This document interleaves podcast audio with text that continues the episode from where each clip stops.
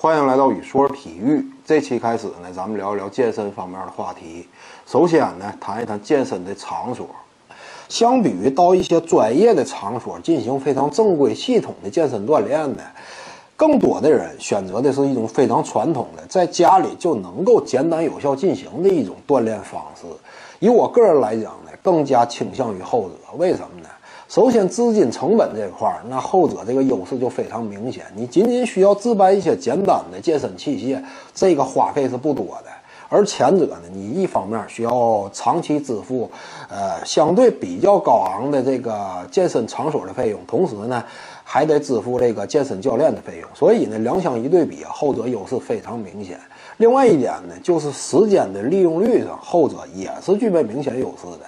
你比如说在家里啊，这个时间你应用的就非常充分，而你要是到健身房进行锻炼呢，除了你健身本身花费的时间以外，在这之前和之后，你还花费需要甚至比健身时间更多的这个交通时间。那这个就得不偿失了，甚至你在去往健身房的时候，你有时候就会在怀疑自己这样一种健身方式是不是正确的。你会因为路途上浪费的这个时间，甚至对健身本身都产生严重的反感情绪。那么这样就不利于你长期的坚持健身。你最终达到的这个效果，那明显是大打折扣的。所以呢，综合的来看，在家里进行这样一种日常的健身锻炼，它可能是更加适合普通的健身者这个需求的。呃，另外呢，就是健身这件事儿，它本身从目的上来讲，也分为这么两类，哪两类呢？就是减肥和增加肌肉。一般对于女性健身者来说呀，排在第一位的那肯定是减肥，因为现在生活当中我们知道，对女性的审美观念。那基本上是以瘦为美的，呃，什么是标准美女呢？就是 A 四腰和麻杆腿。所以大部分女性啊，生活当中不仅是这个饮食习惯上严格控制，勒紧裤腰带过日子，同时呢，健身这么一种能够和节食两者之间相得益彰的一种减肥的行之有效的手段，也是非常受到女性的欢迎的。女性参与到健身活动当中呢，有一个典型的特征就是。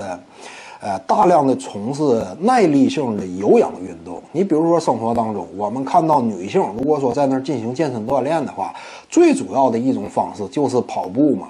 跑步也是颇受女性所喜欢的，因为跑步啊，它这种有氧运动是非常容易消耗脂肪，达到减肥的效果的。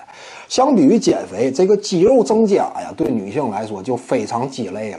不光不是受到女性欢迎的，反而是受到女性厌恶的。因为女性啊，在日常锻炼当中，即便是通过有氧运动，如果说突然发现身体某一个部位，哎，发现这个肌肉轮廓已经比较明显了，这会儿她是非常恐惧的。你这东西，那看起来那就纯爷们儿了嘛。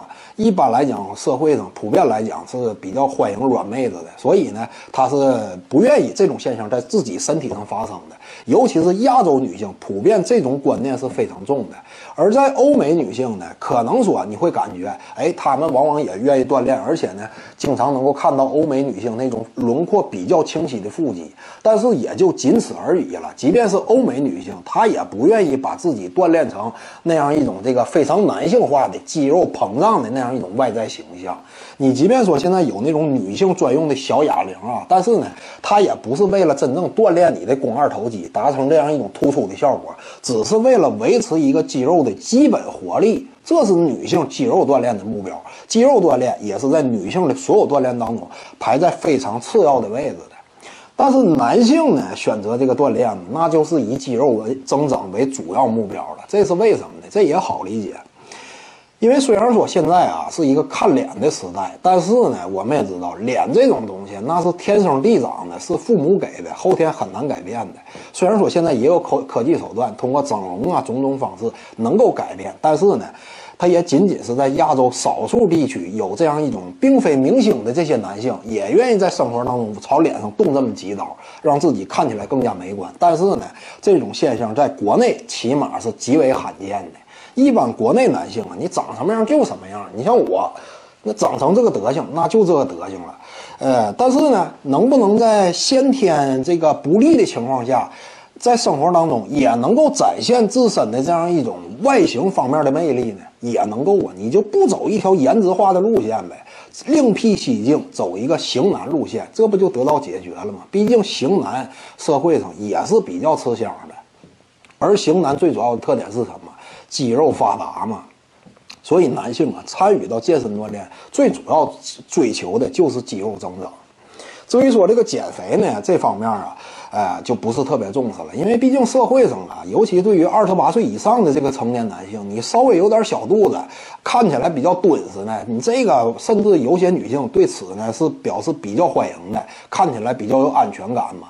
所以呢，对于减肥这方面的要求啊，男性往往是在整个的健身目健身目的当中是排在末位的。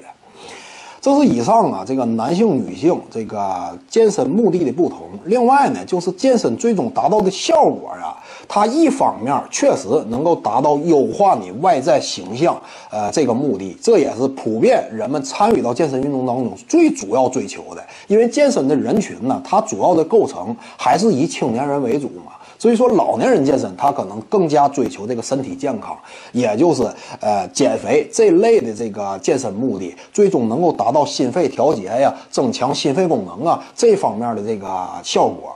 一般来讲呢，对于健身达到的这个生理指标能够体现出的这个健康方面的变化，最直观的就是心率。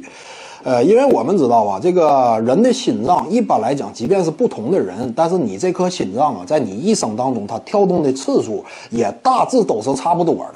而你如果说长期不进行这个健身锻炼的话，那么可能呢，最终啊，你这个心率在四五十岁的时候就会达到甚至九十以上，这个也是比较普遍的，在当下社会上。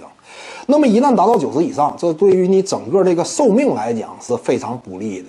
而你长期经过锻炼之后呢，你这个心率啊，在日常的这个静息心率基本上能够维持在六十到七十之间，这个就相当健康了，这是非常有助于延年益寿的。那么以我来讲啊，在未来我就希望能够把心率控制在六十五次左右。那么我这个有氧运动方面达到的这个健康的这样一种附属的价值啊，就能够得到体现了。现在当下我的心率呢，基本是在七十到七十五之间，这个就稍微差一点。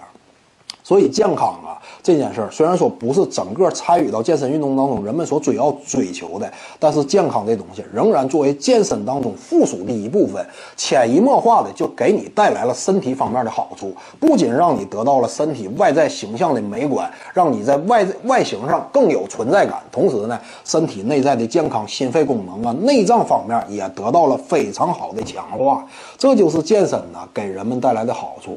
而我刚才提到的那样一种。日常的健身方式呢，我自己也总结出了一套非常有效的组合。起码这个这套组合在我自己身上是得到切实的这个检验的，最终发现效果卓然。呃，下期呢跟您各位分享一下，本期呢就跟您各位聊到这儿。如果你喜欢本视频呢，点击屏幕右下角订阅，咱们下期再见。各位观众要是有兴趣呢，可以选择加入徐静宇微信公众号，咱们一块聊体育、唠社会。打开手机微信，点击公众号或者订阅号，搜索徐静宇。你要是习惯扫二维码呢，效果也一样。扫到之后点击关注。总览体育，独到见解就是语说体育，谈讲评说无愧于心就是静语漫谈。每天一条语音推送，欢迎各位光临指导。